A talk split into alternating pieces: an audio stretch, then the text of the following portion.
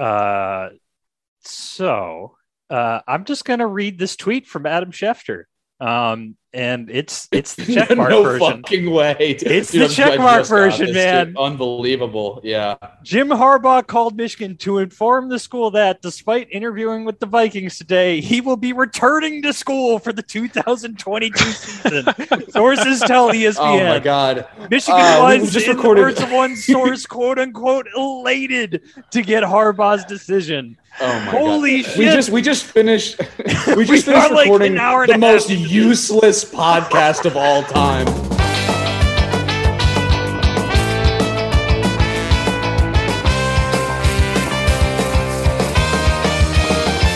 Welcome to the Bucket Problem, episode 32. I am your host, Ace Anbender. We are presented, as always, by Home Field Apparel and PointsBet, and we are a proud member of the Blue Wire Podcast Network.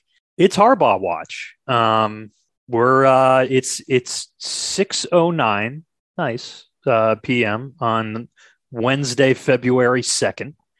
As I sit down to record this, uh, my co-hosts tonight are Alex Cook and Dan, aka Thick Stauskas, and Jim Harbaugh is in Minneapolis or thereabouts uh, at the Vikings facility, probably uh, until tomorrow, which is probably today if you're reading this or listening to this. You would reading this would be difficult.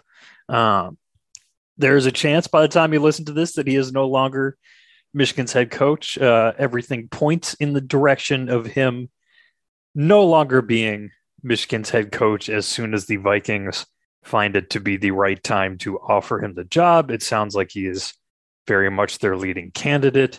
Um, yeah, so uh, we're just kind of waiting. I, I think all of us have one eye on Twitter right now, and that's where we're at. Um, we will start with big moods tonight. And Dan, you have uh, an appropriately foreboding one, but with a nice silver line. Um, yeah. So uh, this uh, this has been a kind of a rough week uh, to be a Michigan fan. Um, just maybe understating it there a little bit. Just a ton of uncertainty. Um, it feels like you know, if nothing else, the Jim Harbaugh era had a lot of certainty in terms of like, you know, we know about how good we're going to be every year at the bare minimum, um, and we know who's going to be there. We know what the team's going to look like. Um, and you know there were minor surprises along the way, and some, some good, some bad. Um, and now there's not really any certainty. Uh, it's it's tough to really, you know, to really predict anything. Um, you know, who's going to take over after him if he leaves, or maybe if he's coming back, even what that would look like. Uh, that'd be kind of uh, Awkward. Uh, you know, could really could be very awkward. Yeah, no, I, I I can't. It's it's harder and harder to see that, and we'll talk. I'm sure we'll talk about that. Um, but uh, you know, and and then with the basketball program, there's uh, it seems like less and less likely, although they're not out of it, that they're gonna you know make the tournament, and that has you know greater implications for you know what Juwan Howard's uh, program is to look like at a steady state. Um, and uh, and then obviously there's the hockey stuff, um, which you know I'd actually been really getting into and enjoying, and um, you know watching most of their games. And uh, it turns out that um, you know that has a, uh, a super negative. Uh, hard to do that with a with a like completely clear conscious uh, now as well. So you know a lot of fun stuff. Um, really kind of a bummer of a time to be a Michigan fan. Um, I think you know it, we'll come out of it. Um, it might not be exactly the way we want to. It might not be. Uh, this is not the offseason everyone was planning on having. Um, but you know they still did win the Big Ten championship, um, and that was awesome. And they can't take that away from you. And uh, and women's basketball is really really good um, and really really fun to watch. And like I'm not saying that in like a pandering way of like a, oh like wow you know you should pay attention. No, like I've genuinely been enjoying watching the games. Um, and they kick the crap out of uh, a really good Indiana team, and uh, they're probably the best team in the Big Ten. And I don't know as far as from what I've seen, I feel like they have as legit a shot as anyone outside the top like two to potentially you know make a really deep run in the tournament. So um, that's the positive end, and uh, you know it, if this is the worst that it gets as a Michigan fan, that's that's still that's still pretty decent, I guess.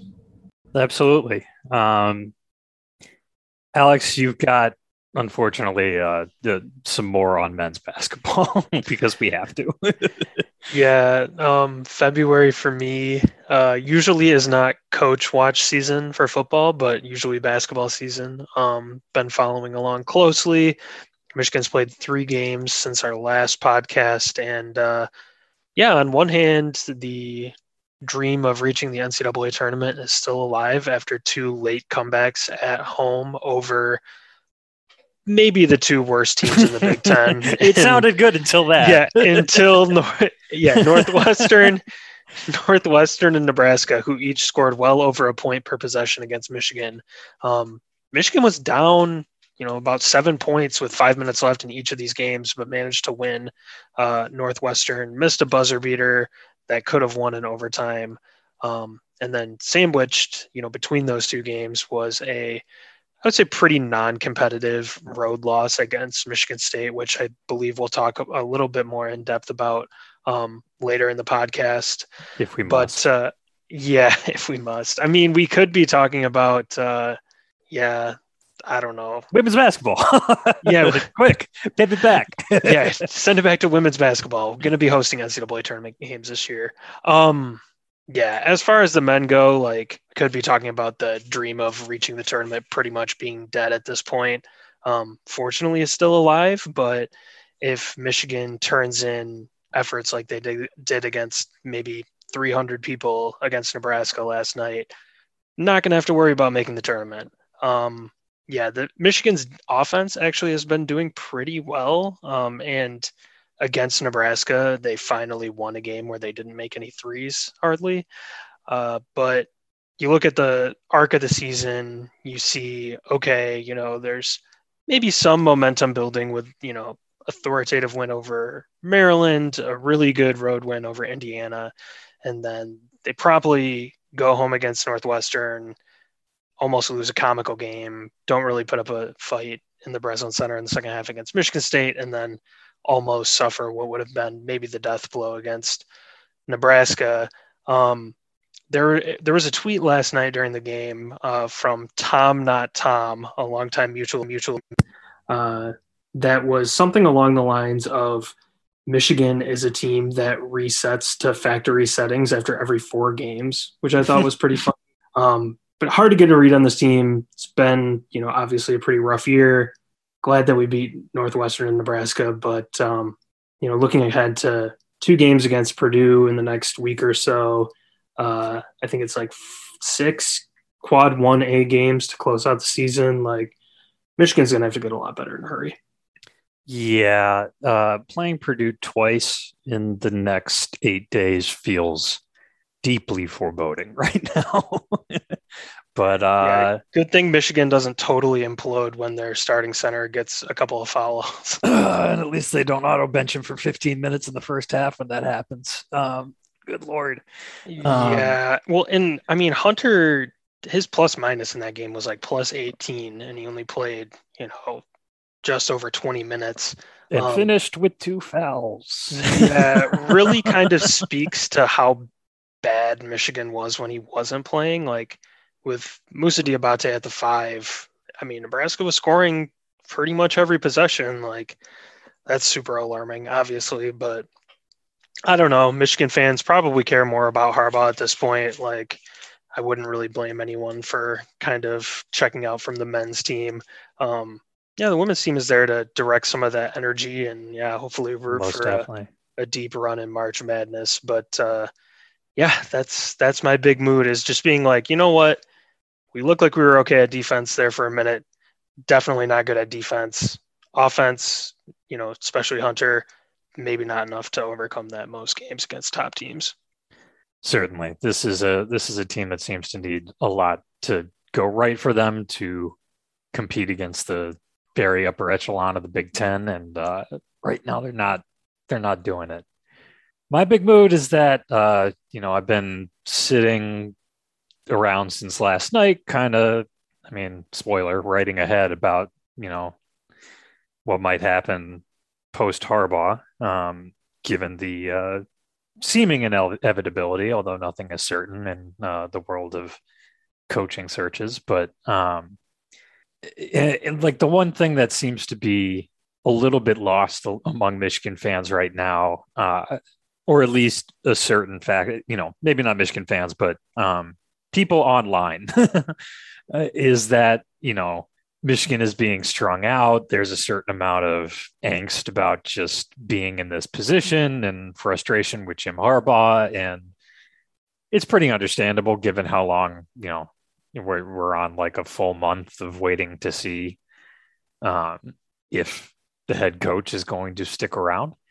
Um, but it's worth remembering where Michigan was at the last time they were in a coaching search because it was – I mean, until Harbaugh swooped in, I mean, coming off of Brady Hoke, this was a program in a very bad place. And Harbaugh came in, immediately turned things around. And really, if it hadn't been for a couple of close results against Ohio State and, you know, maybe one particular one against Michigan State, his tenure would be an unmitigated success. And it was merely quite successful. Um, and he didn't get the big thing done until his final year and then walked walked out maybe we'll see I, I have to couch all this and maybe right now um, but it it's it's it's an odd feeling kind of being like having this you know huge you know getting this huge weight off the program's shoulders you know fans have experienced the same thing. It kind of felt like we were in this like you know blissful less stressful time. You know there was going to be a bit of a honeymoon period after you know unexpectedly making the playoff.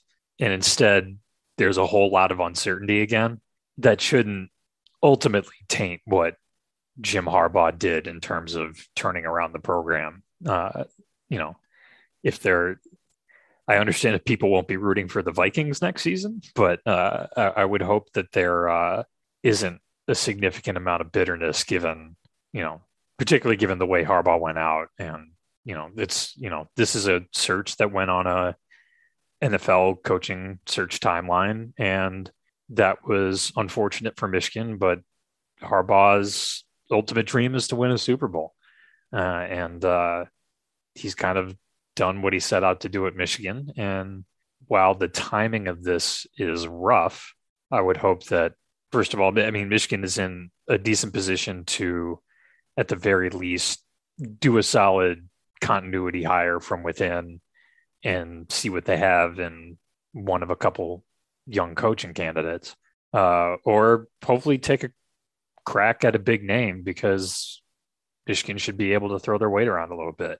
Then we might as well just dive all the way in to the Harbaugh stuff. Uh, I think we've covered the current state of things, I've kind of just given my early take on Harbaugh's ultimate legacy here. Um, do you guys have thoughts on kind of that second one? Yeah, so I do have thoughts on his legacy. Um, you mentioned that he turned the program around, which I agreed with. Um, I think it's fair to say that he ultimately fell short of expectations. You know, when he was hired, if you thought, okay, Michigan's going to have Jim Harbaugh for seven years, probably wouldn't expect one win over Ohio State, one Big Ten title, one playoff appearance. Um, I do think that it's nice when considering his legacy that you know that success, that one successful season happened at the end. Um, he had other good teams, 2016 and 2018 especially, but you know as we um, prepare to write the obituary for Harbaugh's tenure at Michigan, I do kind of wonder if there's going to be a little bit of recency bias there. Um, safe to say that none of us have forgotten how we felt in January of last year when we thought that Michigan should move on from Harbaugh instead of you know cutting his salary and signing him to an extension. Um, I, I, mean, ultimately, he did turn the program around, though. That's that's what I keep on coming back to. And to your point, um, Michigan should be pretty good next year unless there's a huge exodus of players, which is, is kind of impossible to predict. Um, the offense should be really good, you know, for whichever coach presumptively takes over. Um, for Jim Harbaugh is going to have two good quarterbacks, good offensive line, great running backs, good options in the passing game. Um, the defense is going to be overhauled quite a bit. So who knows there? Um, but yeah, I mean, uh, you know, Michigan was five and seven when Harbaugh was hired. I think, you know, twelve and twelve and two this year, and then you know, I think for next year you're looking at pretty solid eight or nine win floor. Um, so he can leave Ann Arbor knowing that the program is in better shape than when he found it, but losing record against Michigan State. Um, Michigan State was not especially great for most of his tenure. And then you look at one win over Ohio State. I don't think, you know, looking from the outside, like from, you know, a Michigan fans perspective, like for me, that 2021 win over Ohio State means everything. Um, but yeah, looking from like an Ohio State perspective or from a fan somewhere else in the country, I think he fell short of expectations and that it wasn't as successful as that we hoped it would be. Yeah, I think um, if I can just hop in, I think that uh, I would probably look at his, I'd look at his tenure um, a lot differently if the record against Michigan State was a little bit better. I think um, it's kind of bad luck. I mean, like some of the he lost every close game against Ohio State, Michigan State. You know, like that's kind of the brutal part. He pretty much won just as much as he should, if not more, against everyone else. Beat everyone he should. Um, you know, won a lot of games every year. Um, but 2015 Michigan State, obviously, you know, trouble with the snap. Uh, then 17 was the the, the monsoon game. Um, 20 this you know like obviously I, mean, I would not have to go through these but like 20 and 20 and 21 obviously both close games and then uh and then I would say like 2016 versus Ohio State and 2017 versus Ohio State, both close games that Michigan could have won. Um, he lost. He went 0 for, I mean, 0 for 6 there. Some of that's bad luck. Some of that you could say is on him. Um, I think mostly luck, especially considering literally, if you just want to say 16 Ohio State and and 15 Michigan State, like the, you flip those two, which are literally just one's a freak accident and one is you know a, a complete coin flip. Um, you're, you're talking about a much different record, a much different legacy. But you know, I think taken as a whole, like it, you, you, I don't think you can say that Michigan that it was a, a success. I think that um, you know, one in five would have been one in six against Ohio State. That can't be the standard, even with how good Ohio State was. You know, you'd hope to get at least two there. Um, and then a losing record against Michigan State, like especially considering. I mean, I know like if any Michigan State fans are listening to this, I'm gonna get you know, but I think Michigan had better teams in terms of like quality and every like pretty much every year than Michigan State. I mean, they they really for the for the for the majority of Harbaugh's tenure, if not the whole thing, had better teams that had more success outside of that game so losing four out of seven is is rough, is really tough to swallow. Yeah, it's all um, the worse for if you have a better team but consistently lose to them. I mean, that's that's even worse in my book. And you mentioned the trouble with the snap game until that redemptive afternoon in Ann Arbor under the snow against Ohio State. That trouble with the snap game to me kind of set the tone for his tenure at Michigan. Um, again, final chapter. You know, I mean, minus the the blowout loss to Georgia, but I do think he did, you know, get to what we would consider a reasonable mountaintop for a Michigan coach. But it, yeah, it took him seven years to get there. Yeah, and I think, look, I mean, I think like this th- this standard that he set, which is like winning nine to, I, I don't know if you want to say it's like nine to 11 games every year, basically, right? Or eight to 11, if you just want to, or like eight to 10, I don't know. Sometimes 11, sometimes seven, who knows, right? Like that's, that's pretty much what Michigan has been in, you know, even when they've been very good, is just consistently like winning a lot of games, you know, and being in contention for Big Ten titles. The difference is how good Ohio State has been. Um, and then obviously the, the the Michigan State series, which is you know bounced Michigan State's way even under Harbaugh. So it's you know like it, I think it's I think it's overall a failure of a tenure. I'm glad it ended on a high note. I'm glad that he got to go out on his own terms. Um, you know, I think once it like I, I think he did a good job saving it with the last year, and that's what people are gonna you know, I think remember him for when it's all said and done. People are going to be a little bit upset when he, you know, if and when he does sign with the Vikings. But like, you know, that you'll always have that memory. It's the first Big Ten title in like what 17 years. Um, that means something.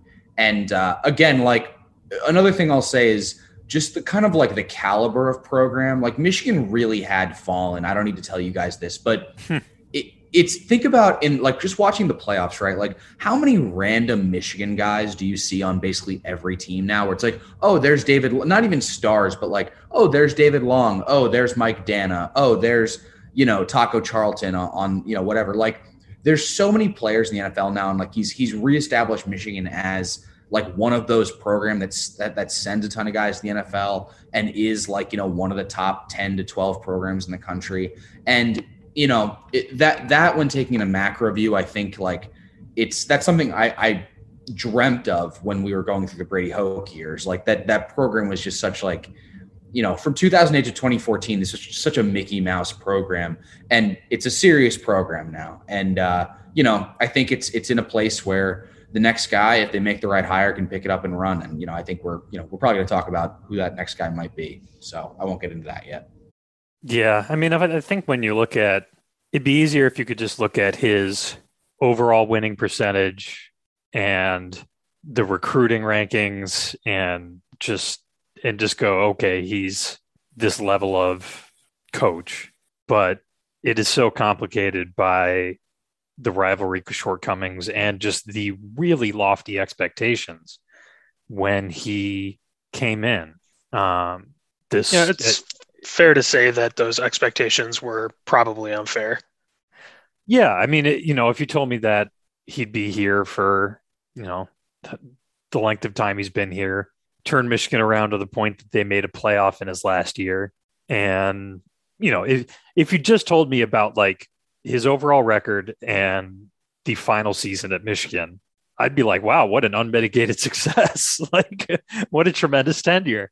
Um, but obviously, what actually happens in the interim matters quite a bit. And so, that's where it becomes a little complicated. so, so here's what I would say, right? Like, let's put this in real hard numbers, um, like quantifiable stuff. When when Harbaugh was hired, I think what I basically expected, if I always try to like view programs on like a 10 year slide, like in, you know, an R10, like t- rolling 10 year average.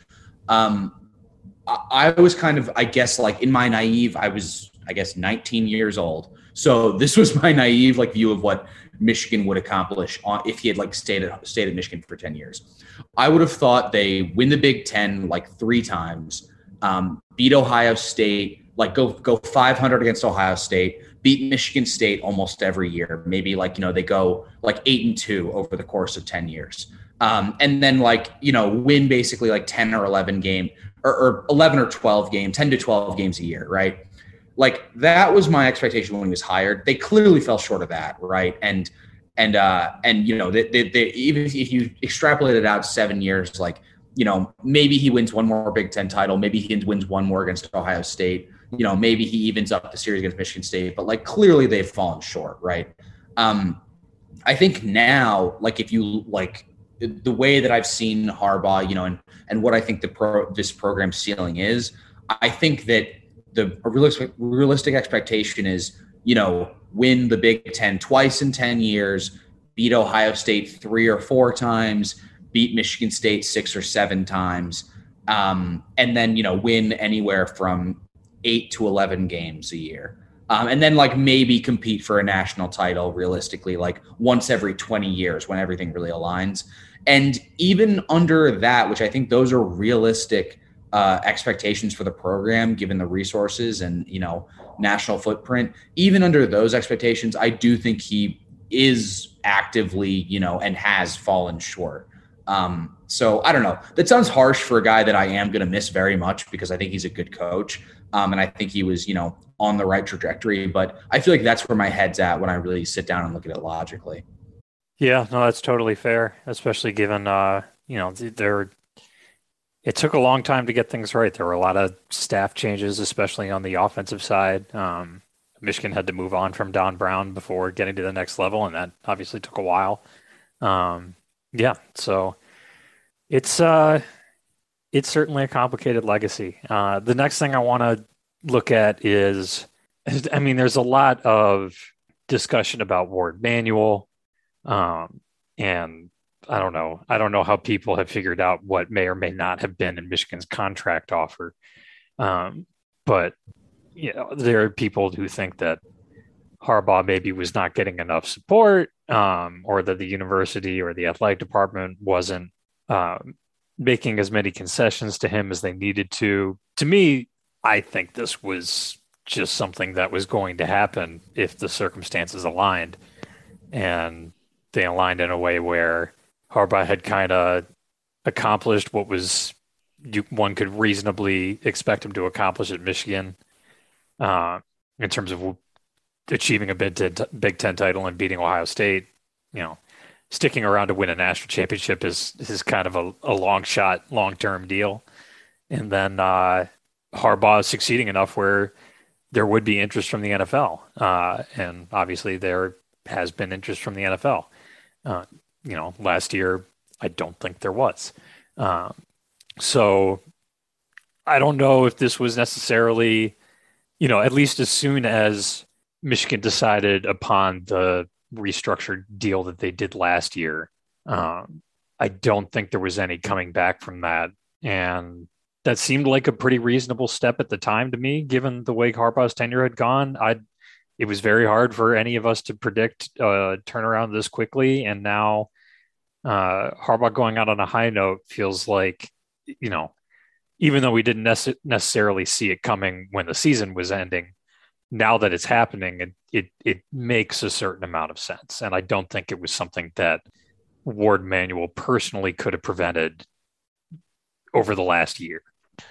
Yeah, I think um, there was a lot of conversation over the last month that was completely off base. Um, like talking about Michigan's NIL practices and like transfer policies does not matter when your coach is considering whether or not to leave to the NFL. Like in the context of, you know, if he was looking at another college job, to me that would have made sense. But I think Michigan fans, I mean, myself included here, um, can tend to get you know in our own heads about certain things and and start to see things you know through a certain prism let's say and you know for a lot of people the NFL is the the pinnacle of football and there's a reason a lot of successful coaches try their hand at the NFL at some point or you know I mean along it is the highest level. I yeah, no like, I mean, yeah. So, like, what is Warde Manuel going to offer Jim Harbaugh to compete with the prestige of the NFL and the lure of potentially, you know, winning a Super Bowl this time. I mean, Harbaugh came awfully co- close with the 49ers. Mm-hmm. Um, I just, yeah, to me, the people who are blaming Warde might just, you know, have that kind of perspective that, oh, Michigan is a great job. Why would anybody want to leave Michigan unless Michigan was screwing it up? Um, I personally don't see it that way at all. I think a lot of people are going to hold it against Harbaugh that he values, apparently values a shot at the NFL more than he does to stay at Michigan. But there are a lot, of, a lot of other factors to consider. You know, like he's been in Ann Arbor for seven years. That's you know kind of a long time to stay at a job, especially a really high power, like stressful, very publicly visible job. Um, he was the toast of the town in 2015, and then he was pretty widely disliked, I would say, in 2020. Um, I can I can see there being a lot of reasons why he would want to leave that go beyond like, oh, Michigan, when we stepped back up to the negotiating table after the Big Ten title, didn't do enough to keep him. Like that just doesn't track to me.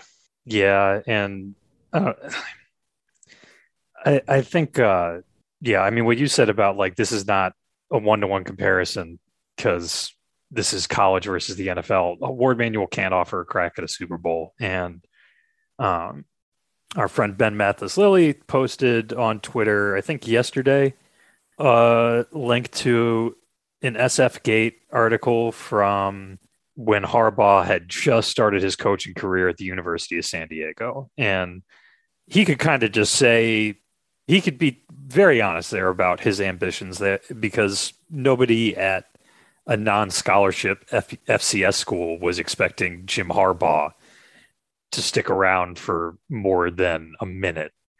Um, and he was quoted there as saying, I've always said that my greatest dream is to win the Super Bowl.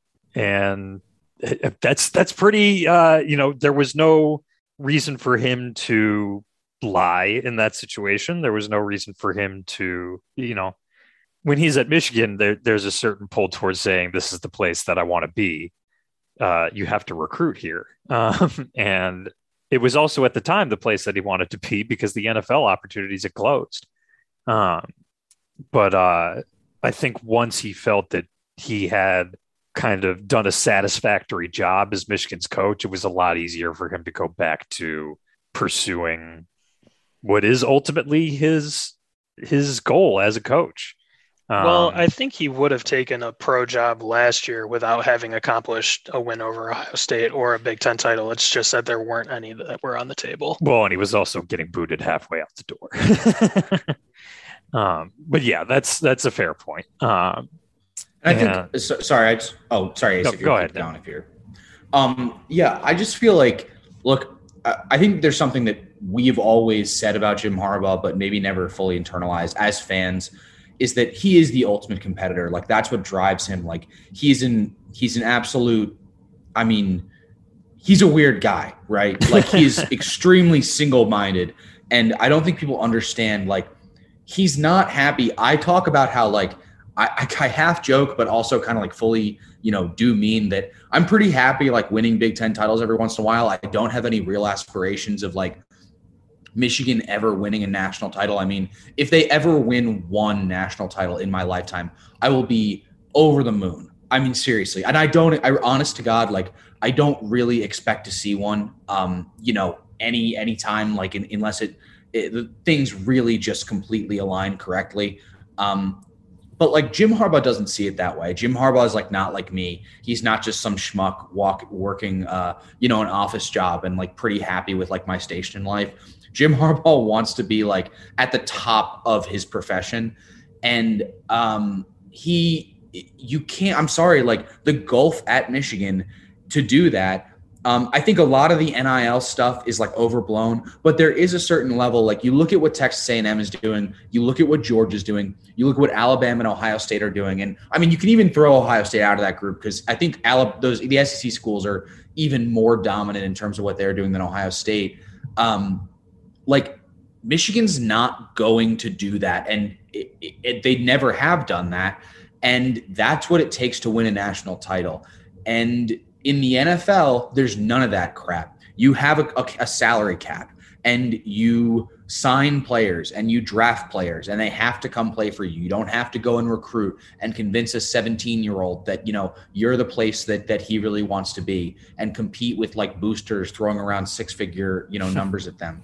Um, and that's not to say Michigan never pays player. Like I'm not naive, but they certainly do it less than the major powers. So the, the, you you look at it and it's like if you're talking and then and then loop into the fact that the Super Bowl, like I love college football more than the NFL, but the Super Bowl is the pinnacle of American sports. That's and and he was close and he sniffed it and he realized that's what he wanted and he might not get another chance to jump back into the NFL. So um, I like I think that uh, you know, bring this back to Warde Manuel. I don't think that this is was about money or about NIL or about any of that stuff. Um, I, I, don't think that there was any kind of lowball offer. Um, I feel like that stuff is very misguided. I think this is a situation where um, Jim Harbaugh wants to be an NFL coach and he wants to get back in the league. And I obviously Michigan, like you guys have said, cannot uh, offer that. So um, that's my perspective. I feel very strongly about it. I feel that Warde Manuel, like far be it from me to to stick up for you know an overpaid administrator, but uh, I think Warde Manuel's getting a lot of heat that I don't know if he necessarily deserves, especially considering how good pretty much every sport at Michigan has been um, since he took over. Um, you know, the the off the field stuff with a lot of those sports, you know, we can talk about and we will, but it it I don't know. I I, I just I don't I the that narrative is just annoying to me uh, personally. Yeah, it's hard to be unless you were uh, deeply upset at Warde Manuel last year for lowballing Jim Harbaugh by restructuring his contract. Then it's hard to now be upset. That, that at least those two things shouldn't align, given um, I don't know. It seemed extremely reasonable to me last year to give him a rework deal to be easy to get out of because this was kind of almost beyond the best case scenario for how the season would go. None of us saw this coming. So to sit here right now and go, oh, well, he's got to stick around now that Michigan uh, just finished off a, a playoff year, you know. So, it, it so here's the one thing I'll. Yeah. Yeah. Look, I, I, just I just did all that stuff uh, defending him, and and I you know I I've made it clear that I think Harbaugh's leaving because he wants to be in the NFL. Um, I think that's pretty clear. But I will say one thing. Um, I very heavily criticized Warde Manuel for uh, cutting Harbaugh's salary in half because I felt like it was not something a serious program would do. And part of the reason that I said that at the time, you know, we were talking about this this time last year, was that I don't see like a situation. I didn't see a situation where it would like go i kind of saw it being like okay well he's either going to have a bad year which we all kind of thought was going to happen and they're going to fire him or he's going to have a good year and he's going to be pissed and he's going to leave and go to the nfl um, now i don't know if he was pissed. I still do think it's he's going to the nfl because he wants to be in the nfl but definitely didn't help. sort of it definitely didn't help right? I mean like I gotta say, like, even if I was doing the shittiest job imaginable, if my if my company cut my salary in half, and then you know next year I do a great job and I've it's performance years, and they're like, oh wow, we bump we want to bump you right back up to where you were plus a little bit, and like you know, and I get an offer from another company like for more money, like I'm like screw you guys, you know. So I do think that that's part of it, and I think that that's I think that Warde should like maybe learn from this and that you probably can't cut your head coach's salary in half and expect him to stick around. Um, that's Fair. I think that's generally kind of a bad idea. Um, and I I don't know. I wouldn't do that again. Is what I would say. That said, I think Harbaugh will be leaving anyway.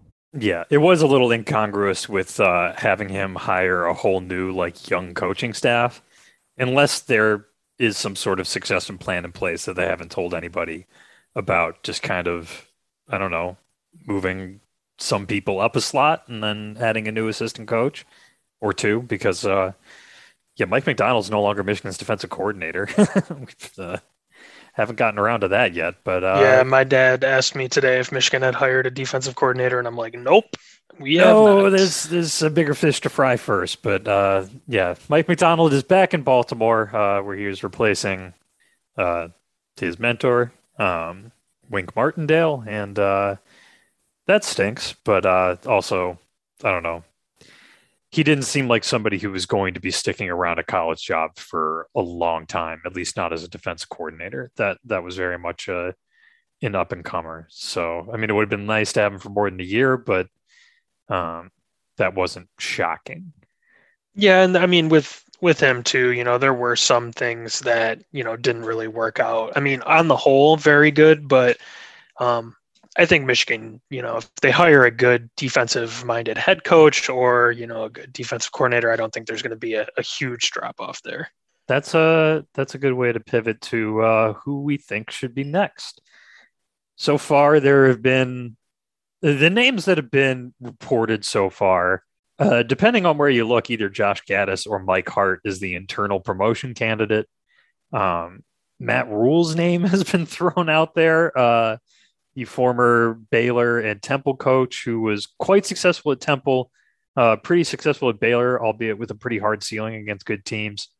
Um, and right now is in the midst of a really disastrous one year plus tenure in Carolina. And uh, I think is realizing that he needs to get out before they kick them out. As you might be able to tell, I'm not super high on Matt Rhule. Uh, other names, uh, Bill O'Brien has been thrown out there. Uh, I don't know by anyone credible, but his name seems to always surface right around uh, these coaching searches. So yeah, yeah. Bill O'Brien just... has a good agent. I can't believe you haven't said Matt Campbell yet. I mean, well, I was, was the I was apple of our. I was saving our two our pipe dreams for the end uh, because. Oh, sorry. I just want to say, like the Bill O'Brien and Matt Rhule situation. I think that's a pretty clear instance of. Um, I'm not saying they're not being considered at all, but those are two men that I know have very good agents um, and very active agents, and that's what you usually tend to hear from people that have good agents is their names thrown in for any job opening. So yes, so those are names we have heard early, um, but uh, hopefully they kind of fall out of the race because I, I I would personally prefer Gattis to either of those. Um, but I think Michigan should take a look at established names before they go with automatically doing an internal promotion, unless they are absolutely 100% sold on Gattis or Hart being the next great Michigan head coach. And that's hard to that's hard to feel about anybody who's never had uh, head coaching experience. So, I mean, obviously last year we were pounding the table for Matt Campbell at Ohio State or at Iowa State. And um, he did have a disappointing season there compared to preseason expectations. They were all, also the highest preseason expectations Iowa State has probably ever had. Um, certainly since like the First World War. So um, Matt, Matt Campbell, an extremely successful coach by Iowa State standards. My one fear with him is that uh, um, Steven Godfrey of Split Zone Duo has repeatedly called him a quote unquote choir boy on the recruiting tra- trail that may appeal to a lot of Michigan fans. It does not appeal to me. We call that a culture fit. yeah. call that a. uh, the guy I uh, am jokingly calling soup uh, to pretend that I've never been remotely wrong about anything um, is uh, Dave Aranda, Baylor's current head coach and the former defensive coordinator at Wisconsin and LSU, who also had a remarkable one year turnaround between the uh, COVID shortened season and this season. Uh, had Baylor playing top flight defense, has fully turned over the offensive side of the ball to his coaching staff. And uh, I, I don't, he seems like an up and comer who's going to be extremely good. And I, I would love to see Michigan take a shot. I have no idea if they will but Aranda does not have any like personal ties to Waco, Texas. So um, it's uh, it, it's something where I think if an appealing enough offer came along, and if Michigan is willing to make an appealing enough offer, I think you at least have to have to hear it out because that should be a step up for a coach if you are willing to operate like a top flight college football program. Because I also think Dave Aranda wants to, you know, this is a guy who went down to LSU. He wants to win a national title. Um, so he'd be my top choice. I don't know if he'll be Michigan's, um, but I, I, would like to see Warde Manuel at least take some cracks at guys from outside of the immediate Michigan circle because a big problem with the program, despite the success of Harbaugh, uh, is how insular it is and how it has a certain way of doing things. So um, yeah, so I, I, will say that uh, I am basically um, I agree with Ace. Uh, I basically would be in the um, I think Dave Aranda would be a home run hire. Um, that I would really just be in favor of if Michigan is not going to make a continuity hire um, by hiring internally. Um, I would like to see them not hire a Michigan man just to show that they're like willing to do that. Um, and Dave Aranda is certainly not. Um, he seems like a pretty abrasive personality, um, but he certainly seems like uh, the kind of just like detail oriented, um, Saban esque, like just uh, you know militant head coach that is like super, you know, just very involved. Uh, runs a runs like a, a well oiled machine. Um, I'm super high on him. Uh, I just don't I don't see Michigan want like hiring him. It just doesn't seem like the type of thing that they do. Um, I I don't know. Maybe I'm being a little bit like pessimistic here, but he doesn't seem like uh, he doesn't seem like the type of culture fit that like um, they'd be looking for. Um, and I would be I would still be pretty happy with Matt Campbell. Um, I think he's uh, I still think that he's a very good coach, um, just based on his results at, at Iowa State. I know that we can have a fight with the flipping the field guys on that um, because he's like, I guess he's like soy. I don't know. Their their opinions don't make a lot of sense on a lot of things, um, and I think that it's, it's a pretty clear who's. I don't I don't agree with their take on Matt Campbell. Yeah, right. No, I think. Well, look, I, I disagree. I think it's a bad show. Um, they issued they issued a they issued a, a fatwa against us. yeah, yeah. the uh, they issued a fatwa against us on today's podcast, so we're on rocky terms to say the least. Um, yeah, I thought anyway. Patrick and I were friends. I mean, I don't know where that came from. Like, he could have issued a fatwa against Dan or a fatwa against Connor. Yeah. Wait a like, minute, I, I, all of us. I have paid that guy to write for the bucket problem.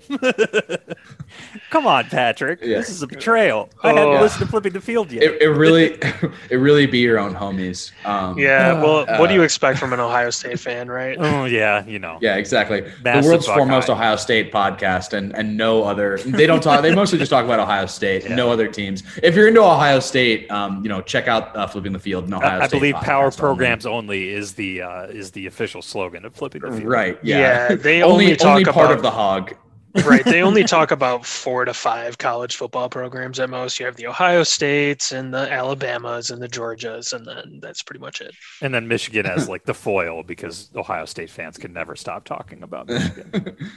um, but back to sorry, back to the coaching candidates. I think I think Matt Campbell and Dave Aranda are are largely in the same qual. Like I would really like those hires if they went outside because I think they're young up and comers. Um, you know, the whole choir boy recruiting stuff for uh, Matt Campbell is worrying, but it's not like Michigan is really getting down in the in the dirt uh, most of the time. Um, so you know, we'll see. Um, and, and the Dax Hill recruitment happened. All right. yeah, yeah, I think Michigan would be fine recruiting under Matt Campbell. I mean, I you know, yeah, it's not good so. to hear I, I think that it would end up a level below the like elite tier that people want that people yeah, want I mean, Michigan to recruit at without actually doing what it takes to recruit at that level, if that well, makes sense. yeah, there are some significant headwinds there, namely the fact that college football talent is concentrated in southern states and there's currently a huge snowstorm in Ann Arbor. Like, even beyond the whole, you know, oh, we're not paying a competitive market rate to top 100 kids or whatever, um, which you know, I, I, don't know if I entirely buy that. Um, there are some things holding Michigan back. Michigan will always be able to recruit, you know, academically minded kids. You know, it's a prestigious school. Um, I, I like Campbell. I, I mean, I don't think he would be an A plus hire like Harbaugh was at the time. I don't think there really is an A plus hire out there right now for Miranda. me. Yeah, I mean, but, but I mean, I I do think like I think we should qualify this in saying that I agree with you, Ace, that I would like them to hire Dave Aranda. If I could pick anyone, that might be that might be my choice. But think about what a home run Jim Harbaugh was at the time, right? I mean, like there aren't there's nobody on the board right oh, now oh, yeah. that is going to be that level of home run, and I think Michigan fans need to understand that that Jim Harbaugh was like, you know, how his tenure went is a separate story, but at the time, it's like that's the, that was the best coach you could get. Well, um, I mean, this yeah, is, it's this is not that, like yeah, it's not like USC hiring Lincoln Riley or Ohio State hiring Urban Meyer. Like Aranda hasn't been a head coach for very long. Um, definitely has a rising. He's a rising star in the field. I think he will probably get a better job if he wants one at some point. Um, but there is a degree of uncertainty with every candidate. Um, I think circling back to Josh Gattis, I do I have come around to the idea of just promoting him and seeing where the dice land in the fall. Um, ultimately, you know, Michigan should be pretty good this year. If he keeps the staff intact, like I'm pretty confident about the direction of the program, even though he's never been a head coach, um, even though he's only been a coordinator for a short amount of time. Um, Aranda has a more proven resume. I think Matt Campbell has a pretty strong resume, but yeah, I mean, you can you can poke holes in pretty much any of these guys. Well, and I mean, if you go back and look at like post coaching carousel, who won the offseason hiring grades um, from years past, it is just really damn hard to predict who's going to work out. Um, I mean, Scott Frost at Nebraska was supposed to be a home run hire. Uh, you know, you can go down the list of names of people who were supposed to be slam dunks who did not work out. And it's it's not like you're picking out the three stars who worked out as football players.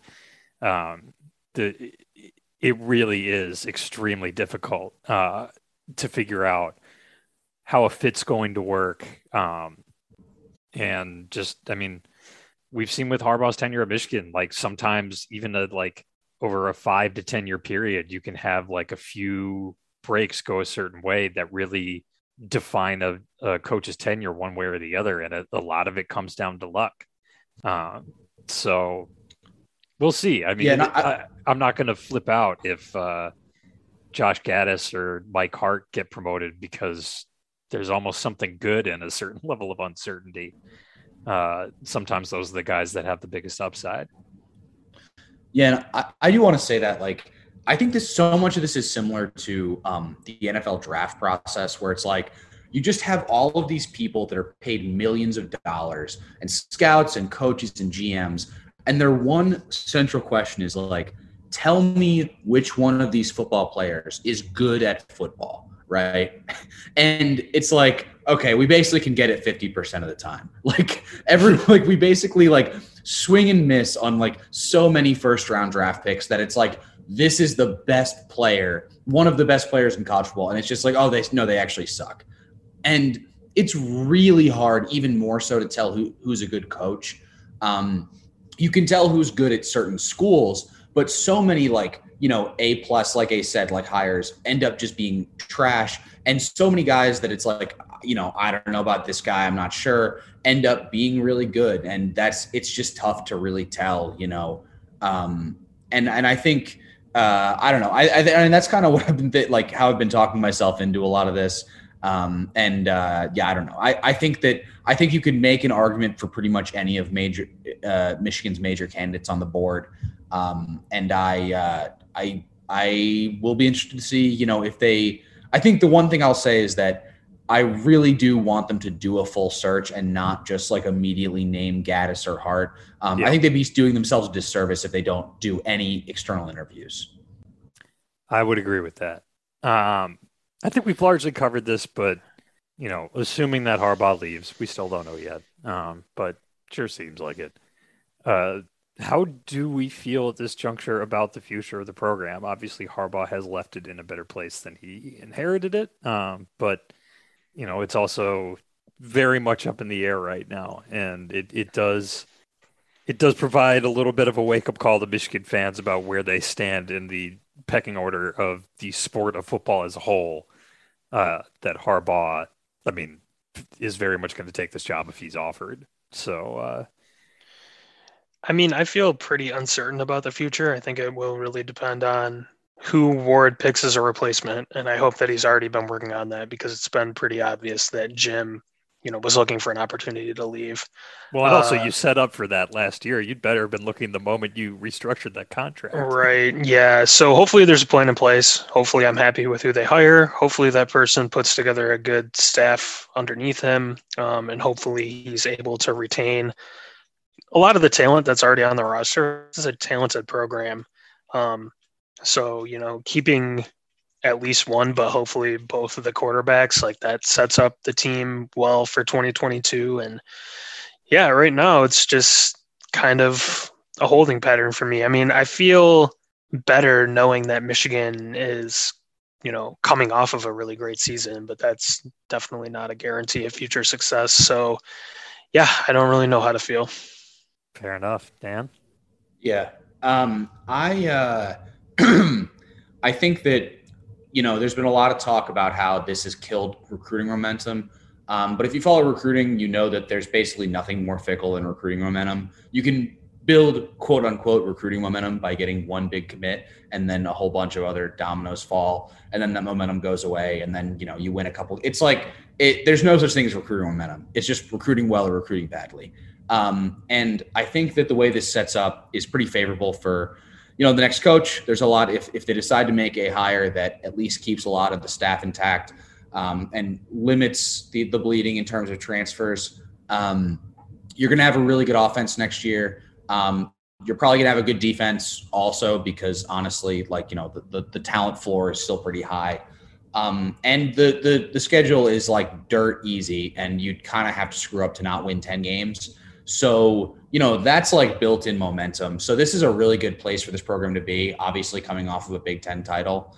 Um, and I, uh, I don't know. I think a lot of it depends on, you know, there's a lot of variables, but I think if they hire Gattis or, you know, one of the other people we've talked about, and uh, maintain a certain level of continuity, which I think is the big variable is how much continuity is there. Um, that I I think that you could see at least a, a continuation of what Harbaugh built, and you know, with always the upside of like you know, if, if you if you start really uh, hitting the trail on recruiting, like it seems like this staff was, um, you know, before the, everything here started, um, then I think that you have the possibility to, to, you know, go up a tier or maybe elevate from you know tier two to tier one A or whatever. So uh, I'm I'm still pretty optimistic about the future of the program, um, but that can obviously change because um, I'm fickle and um, uh, I'm really been going through it online the past couple of days and uh, I've been changing my opinion basically every five minutes. So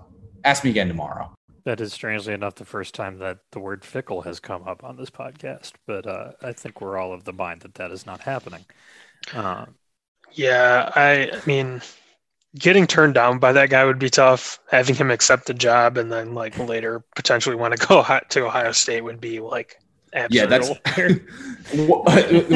quick. Quick aside. One of my one of my uh, one of my good friends texted me last night, and he's like, "I saw you tweet like you wouldn't you wouldn't want Fickell, um, you know, at all." And I'm like, I think Fickell's a great coach. I'd be ecstatic if he wanted to come to Michigan, but I cannot even like contemplate the horror realm that we would enter as a fan base if a Michigan uh, coach left Michigan for Ohio State. Like that would be canceled program level crap, and I would, I, I would. I don't know. I would literally melt down. I don't know what, what I would do if that happened. And that's a very real possibility if they hire Luke Fickell because that man loves Ohio State. And uh, he would definitely leave Michigan for Ohio State if the opportunity ever presented itself. Yeah, hopefully for the same reason he would not even consider the job in the first place. Because uh, yeah, I'm also terrified of that possibility if his name comes up. And I agree, he's a great coach. Uh, it's just probably not the right fit if his if his loyalty is yeah. with Michigan's biggest rival. part of part of the fit, part of like uh, the fit conversation. Like we talked about a lot about like, oh, you don't really know like what makes a good coach, blah blah blah. It's like, yeah, I'm pretty I'm pretty certain that part of what makes a good coach is um not hating the living shit out of the, the place that you're coaching at. And I feel like I'm not sure Luke Fickell checks that box. Look, Todd so, Graham just tried I don't know. it and it went bad. it went real bad. Uh, I don't know how you could possibly hate Hawaii. I don't know, man. Todd Todd Graham found a way to really screw That's that up. Difficult to fathom for me, but uh, yeah. yeah. just just being livid on the beach, like the beautiful, like sa- like you know, white sand bleaches, and just like, oh god, I hate this place. Everybody's so fucking happy. just sipping like a, a, fancy drink out of a coconut on the beach and just getting so mad that uh, the on-campus stadium hasn't been finished getting built yet after the old one had to be demolished. Uh, oh, yeah, God. that's a program that's uh in a certain place. Um, but yeah, uh, I think I'm I'm feeling like not terrible about Michigan's situation given everything. I think that um, they have a couple interesting internal promotion candidates. And I'm not going to get angry about Michigan having the wrong priorities or not doing a national search until those things actually come to pass. Uh, so for the moment, I will. I'm I'm going to maintain some, you know, possibly misguided optimism about Michigan. Hopefully, uh, you know, continuing to improve and modernize the program, uh, possibly with a much younger head coach coming in to replace Jim Harbaugh. So we'll see. Um, this podcast is, as always, sponsored by Homefield Apparel. Use the promo code Bucket Problem for 15% off your first order from homefieldapparel.com. Season three of Big News Saturday is basketball themed and very much underway. Uh, Gonzaga dropped last Saturday, which is why Connor is not on the pod tonight. He is hauling cross country to pick up his just enormous bounty of Zags gear. Uh, South Carolina is the team coming up this week, though that should be some interesting logos, especially if you, uh, I don't know, if you grew up in the 90s, you probably, or early 2000s, you definitely were familiar with some like South Carolina gear, namely a hat that says Cox on it. So uh, we'll see what, uh, we'll see what uh, um, Connor Hitchcock, I should say Connor Southard is not on the pod tonight. Uh, we'll, we'll see what um, the, the crew down at home field come up with for Yeah, the, for Carolina, but it should be fun. the the hat that says Cox on it is a staple of every frat guy. Um, if like from in every school, not just South Carolina. Um, that's a classic, and uh, even though it's overplayed, it's it's a really good bit. Um, you can't beat a, a hat that just says Cox on it. That's it's very funny. Yeah, I um outgrew my uh Cox hat by the time I entered like seventh grade, so I thought it was, funny that before. kid. I was that kid for maybe a period of like 18 months. Um, I was the Cox guy. Uh, We've all been the Cox guy, and, uh,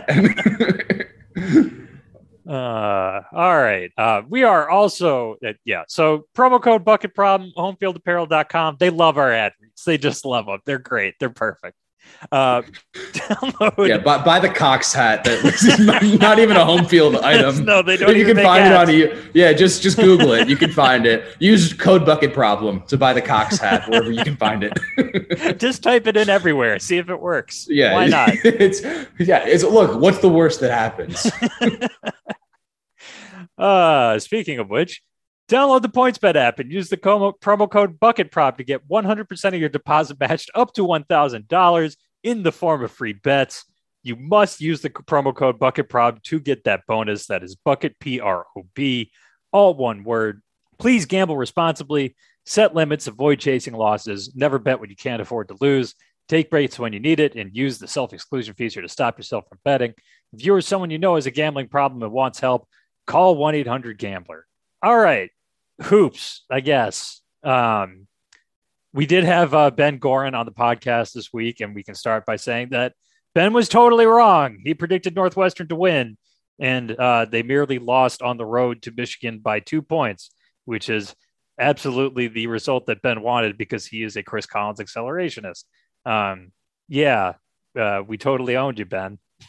Eat it. Uh, um, that game was I not say that, um, particularly fun.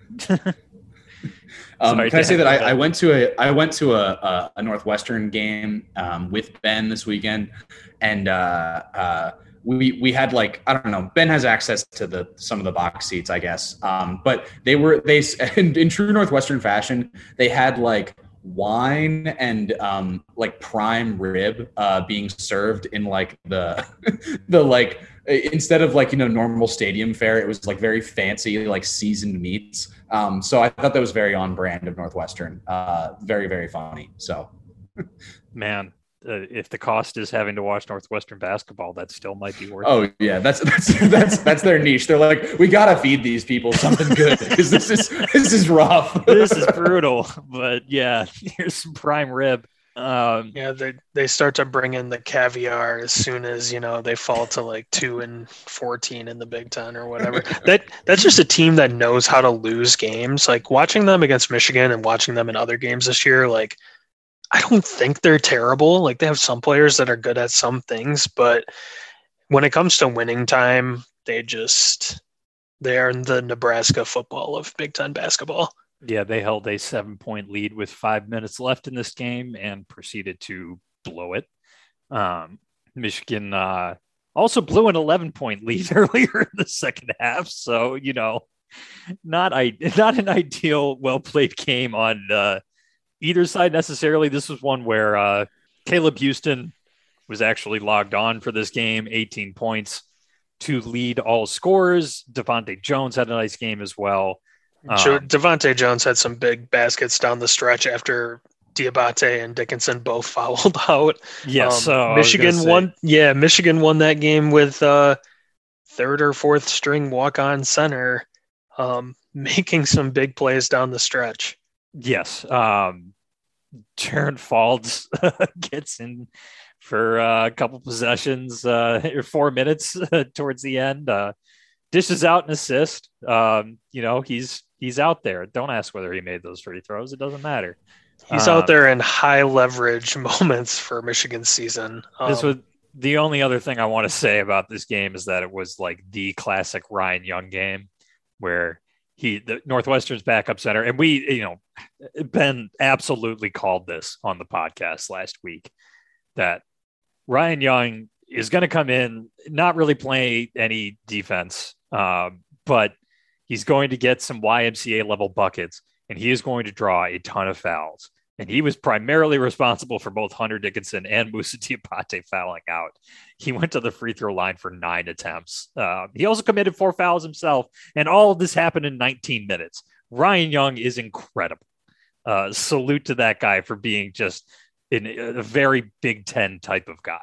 Um, but it very nearly cost Michigan this game because I don't know how many fouls out of the 10 combined that Dickinson and Diabate committed uh, were personally drawn by uh, Ryan Young, but it was way more than his fair share.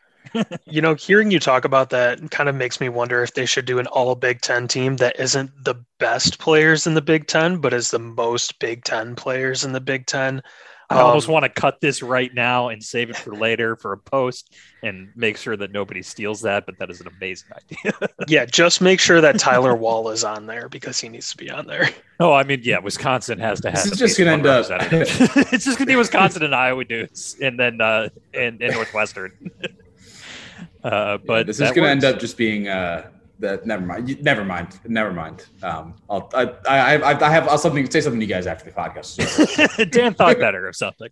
Um, next up was uh, Michigan uh, going into the Breslin Center, uh, playing a relatively solid first half ish, uh, and then getting absolutely blown out of the building to begin the second half.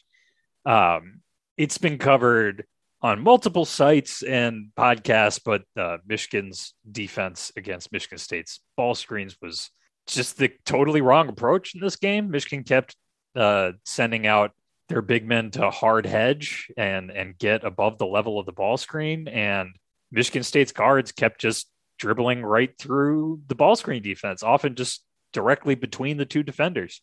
Um, so Tyson Walker, Walker, didn't have his best game, but AJ Hoggard went off. Uh, you know, at least as far as AJ Hoggard goes off. Um, he was the KenPom yeah, not MVP something you want to game. Hear. Yeah, 10, 10, 10 assists to one turnover for AJ Hoggard is uh, a defensive achievement you do not want to have. Yeah, even with Michigan State's ridiculously homer scorekeeper, like they are like top five in the country every year in assist rate because they get way more assists at home than on the road.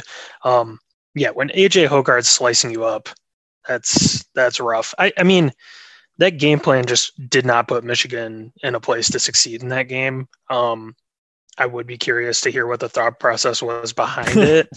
um, I think I think the idea is that Michigan's guards can't contain the ball screen, so you give a guy, you know, heading downhill, you know, head to attack the big man if he's playing drop coverage. Whereas, like theoretically, if you're playing a more aggressive ball screen defense, you can you know let the the guard recover if the big can contain the ball but the bigs can't contain the ball. Like that's not the kind of player Hunter Dickinson is. And you know, when you do have a more aggressive ball screen defense, you kind of compromise the back end. And like Michigan's not good at making smart and timely rotations on oh. the back end.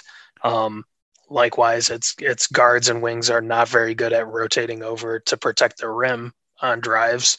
So when you have a guy like AJ Hoggard or Tyson Walker, um, they're not seeing anybody there to deter them when they, you know, easily dribble past Hunter or even Diabate. You know, he, he struggled with that coverage too. Um, yeah, Michigan just has a bad defense. Like, and it seems like, you know, game planning a defense that you probably know you can't execute. That kind of reeks of desperation to me a little bit. Um, it will be interesting to see if Michigan goes with a different approach in the in the rematch. Um, one thing that, so. yeah, one thing that you didn't mention in the show notes, but that I kind of wanted to bring up is that I thought Michigan State's game plan defensively made a ton of sense. Like they did not bring the double on Hunter. Hunter scored 25. He had a couple of possessions where he's guarded one on one by Joey Hauser, which is like a joke, right? But you make Hunter beat you if you're an opposing team. Like you do not want him, you know, seeing the double coming from a mile away, kicking the ball to a wide open shooter and getting some of those other guys involved, you kind of shut off the faucet and make it, you know, play a guy like Eli Brooks or Caleb Houstan, don't cheat off of them. And, you know, Hunter, you do the math, that's like, you know, 25, 30 post ups. Is, is that what it's going to take to beat you? Like, I thought Izzo really had a good game plan for Michigan, and you know, I kind of wonder if other teams are going to adopt that. I think the natural inclination is to double Hunter because he is so dominant. And you look at a team like Nebraska; they don't have a chance no matter what they do. Um, and with their lack of size, they kind of do have to double. But you know, Michigan State has a couple decent big men. Um, Marcus Bingham's good. Um, so yeah, you just throw them all at him. You let Mady Sissoko pick up, you know, four fouls or whatever in the couple of minutes that he plays. And Three fouls in one minute, baby. yeah, yeah, it's like Yeah, you that- look at that's Michigan. definite candidate for uh, Mady Sissoko, definite candidate for like uh, all Big Ten uh, you know, team. yeah, of oh the yeah, most Big Ten. Yeah, Yeah. he's he's he's just. He- We talk about like players being a bucket. Uh, Mady Sissoko is a foul. Uh, he's, he's, he's he rules. I love Mady Sissoko. He's so jacked. He's like he is like what I think Kofi Cockburn is in my head. Is just just big. He's like when Michigan State used to just straight up put a football player in the starting lineup. yeah. I'm wondering if like Mady uh, can take the transfer portal across campus to the football facility and like make his way into the NFL as a tight end because yeah, he has five fouls. But Oh, he's, I mean, he's already got the uh, the cheap shots down. Like he'll he, he'll fit in over the, there. the physicality is Um, there. yeah, he'll Yeah, clobber the you in the face. Physicality, that's what it is. Yeah. but yeah, Michigan State, you know, that pretty deep with the big men between Bingham, Marble, who's like not that great, but like okay as a backup big. Yeah, Sissoko, Hauser. So yeah, I mean, hopefully Michigan figures out some solutions um, in the rematch, which did get rescheduled. Yeah. Um, because yeah, to your point, I mean, Dickinson scores 25, Michigan 67 in this game. Diabate adds a number 11, another 11 points, a lot of those in the post. And I mean, that that's pretty much all that Michigan was able to even attempt inside the arc. Um, and then they go three for 19 on three pointers. And while you can look at it and say, oh, Michigan had some bad luck, like there were a lot of contested threes in that game because, uh, like you said, Michigan State was only, uh, you know, Michigan State was playing one on one on the post and forcing Michigan's perimeter players to create, and that's not really happening this season. Uh, so Michigan finishes with a negative assist to turnover ratio, even though they only committed 13 turnovers, but um, 11 assists is is rough for a team total. I mean, AJ Hoggard almost had that on his own. Um, I don't I don't want to talk about the Nebraska game. Uh, uh, Yeah, Hunter it's- I don't Dickinson was awesome in 23 minutes. Um, he did not play for 15 minutes because he picked up two early fouls, and Juwan Howard stuck to an extremely rigid auto bench. Uh, Michigan was trailing by 10 points to fucking Nebraska at one point in the first half. Nebraska notably came into this uh, zero and 10 in conference play. Um, Bryce McGowan scored 24 points. Derek Walker was five for six in, uh, from the field. It just felt like at times this was an absolute layup line for Nebraska. Keisei Tominaga was three for three from the field, including hitting back to back layups on Michigan, which like that guy, that guy only shoots threes um, and commits hilarious technical fouls. yeah, and he's like five foot eight. I all I want to say about this game, and then I, if we could mercifully move on from it, that would Yes. be great. But um, I would like to thank DJ Carstensen for calling an absolute BS foul on Tominaga when he blocked Hunter Dickinson. That was so that bad. was the most. Oh my god! If- if- when you're a five eight guy, that like, I mean, it is just. I mean, I'm not. This does not look like you belong out there. Like, just not athletically, like you know, of the profile of anyone else on the court. And you get a block on Hunter Dickinson, a totally clean block, by the way, like completely. His Um, reaction and it, and it gets and it gets taken and it gets taken away. It's like I would have like oh my god I, I you you would have had to give me three technical fouls. I would have been so pissed. Um, that's We short kings. That was next part of in- this conversation. yeah, this that was that was an injustice to short kings everywhere. And um, thank God for the free four points. That, and that was an ultimate um ball lying moment because we got we hit all four free throws. Uh, so yeah, and Michigan was down seven when that happened. Um, yes, dude, it was it was with pivotal. five minutes It was left. I'm like, it was If Tom- probably the biggest play of the game. yeah. yeah. Well, and it's like if Keisei Tominaga um, is the one to put the final bullet into a team that was supposed to make the final four, but is like uh, p- pretty mediocre, I think, fair to say. Um, that would have felt pretty fitting. But yeah, I mean, shoot, looking ahead, um, there really are not any easy games left for the most part. Like you could say Rutgers at home is an ostensibly easy game, but Michigan got killed by Rutgers once already this season. So I mean, maybe not. Um, but there are opportunities for good wins. I think one thing that I, you know, haven't talked about with anyone yet, um, Michigan getting a couple of uh, buy games in December canceled because the opponents had COVID actually could wind up mattering because, um, yeah, right now Michigan is looking like realistically the most amount of wins they're going to get in the regular season is like 18, and I don't know if that's going to be enough. Uh, so uh, I'm just going to read this tweet from Adam Schefter. Um, and it's it's the checkmark no version. fucking way. It's the checkmark version, man. Unbelievable. Yeah. Jim Harbaugh called Michigan to inform the school that, despite interviewing with the Vikings today, he will be returning to school for the 2022 season. Sources tell ESPN. Oh my god. Michigan Uh, was just in recorded- the words of one source, quote unquote, elated to get Harbaugh's decision. Oh my Holy god. shit! We just we just finished we We just are finished like recording an hour and the most into useless podcast of all time. This is this is this one is just don't even bother listening to it. No, Oh honestly, I'm so pissed, dude. This is this is gonna this is I mean you might as well just throw this one out. This is a useless Uh. podcast. It's a useless podcast. I think it would be kind Oh of no, funny to kind of funny Oh, to post. I mean, we yeah. we can probably end it like right here. I know Ace, there's some things you want to talk about, but like no, oh yeah, wait. Should, oh, should we touch on the men's uh, game against Purdue this weekend? No, I don't. Think No, No, no, we're no. gonna I get don't think- slaughtered. Um, yeah, no. Uh, oh man, No, I mean, Harbaugh- I you- you get- I was going to talk about women's basketball. Uh, they beat Indiana. They're in the driver's seat for the Big Ten title.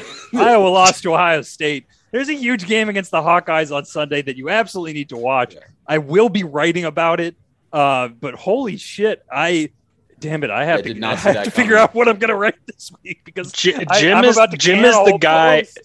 Jim is the guy who like threatens to break up with you and like ghost you for a couple days, and then he shows up back at your house like, "Oh, hey, Yeah. what's up?" And and you and you uh, and you convince yourself like, oh no, I don't. You know, it's mutual. Like I don't really want like you know to anyway. Like it wasn't yeah, that it's great. it's blah, blah, okay. blah. It's okay. and then he comes go, back and you're just like, oh my god, I love you so much. Like yeah, no, we've all been there. don't we've don't leave me. there. Don't leave me, Jim. yeah. Look, I'm not going to say I'm not happy. no yeah. yeah, I convinced myself that I would that I didn't care, but now I definitely do. Um, So can I'm we talk about Chris and, uh, Ballas real quick? Oh my god, hell yeah, dude. Oh no, we, we probably Oh, can't do that. We probably What a shame. We're running out of time. Uh, yeah. I just I just want to say that it was reported by on3.com that he was taking the Vikings job yesterday. So I, I would like that report to stand. Um, hmm, Adam yep. Schefter, on the other hand, he must have gotten the text from Jim. Um, I yeah, what what a guy. He um he's doing this to like personally mess with the three of us and Connor. He was like, guys, I listened to the bucket problem um, before the season. I know how you felt about me. Like, you might like me now, but I just want to drag you through the mud. uh, I mean, we all deserved it. we were so wrong. so, I mean, Jim Harbaugh has owned us, but he has owned us by coming back. So, uh, we'll take it. Um, Gotta God. say, great continuation of our trend of never being right about anything ever. it's Um, perfect. This is the most this is the most wrong podcast. We really do try to be right on this podcast. Like we try to make intelligent, informed decisions. This is the most incorrect podcast you'll ever listen to. We have never been right about anything. And it's usually like good, but it's So do we want to predict just- defensive just- coordinator candidates right now, or do we want to not do that? Oh, I don't know. Person No, that we let's- bring let's- up will yeah, let's definitely not. not. get the job. So nobody say Jim Leonhard. um, goodness Uh, gracious, I I had. Uh, I'll say like we were going to talk about women's basketball. Just did that in a in a big rush. I will be writing about that. Um, we were going to talk about Mel Pearson, which is a serious thing. Um, I want to give that the time and space and context it deserves. I have written about that. It's actually up on the site for free. So anybody listening to the podcast can read about that. Um, Uh, yeah. So Harbaugh, uh, still the coach. Um, I, I just, uh, I don't know. What are we supposed to say? Um, it's uh, it's, it's good. great for the kids. Um, great for the program. I would hope that I hope that uh, I the one the one piece of action analysis I'll give is that I hope there's some kind of thing in his contract that says he can't do this again next year. I don't know how you do that. I don't know if it's like it, how you build it, but it, this has got to be. Um, this is going to be the last time we have to do this. Yeah, there, there has to be something in place to prevent a uh, January through February uh, limbo period on an annual basis because, uh, first of all, this is no way to treat your fan base, and second of all, uh, it's not great for the program either if you keep doing this. Um, so, uh, hopefully, this means Jim Harbaugh is here for uh, at least long enough to set up a a, a swift succession plan. Um, but uh, Michigan gets their their Big Ten championship winning coach back, and uh, that's pretty sweet. Um, any final thoughts, guys? Um, Uh, I'm looking No. forward to running it back with Jim. I was I had Our- our accepted minds that he are was I was I had accepted that he was leaving. I'm happy that he's back. I can't wait to see what the Ohio State game looks like next year. Um, yeah, go blue. We're back. I, I, We're I back, will say that. Um, but final thought on this: if the premature report that that Jim Harbaugh would be taking the Vikings job, uh, coinciding with Brian Flores's lawsuit against the NFL, uh, they do not take minor- minority hiring at all seriously. Um, also coupled with the you know uh, that story breaking in the middle of the Minnesota Vikings interviewing a black head coach candidate. Um, if that all led to this 180 degree turn, that'll be one of the funniest things I have ever encountered. Um, obviously, Yeah, the, certain- the details of the NFL uh, lawsuit itself not funny at all, but this being one of the results, absolutely hilarious.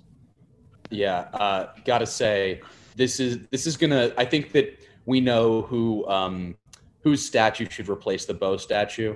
Uh, a certain insider over at On3.com definitely deserves uh, a statue built in his likeness to commemorate this incredible activist journalism that he's done.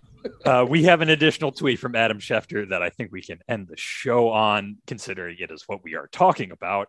Jim Harbaugh told Warde Manuel that this would not be a reoccurring issue and he would stay at Michigan as long as it wants him, per sources. Hot damn! What the fuck, dude? What, the a what a ridiculous month! I Uh, we're gonna right, leave it all in. We're leaving it all in. Thanks for listening. Follow at Bucket Problem on Twitter. Go to www.thebucketproblem.com and read posts that are not about Jim Harbaugh leaving, even though I may have written one. Subscribe to the newsletter and the podcast. Rate, review, and subscribe to this, the free pod. Uh, use the promo code Bucket Problem at homefieldapparel.com. Use the promo code Bucket Prob on PointsBet and have a fantastic week. Holy shit.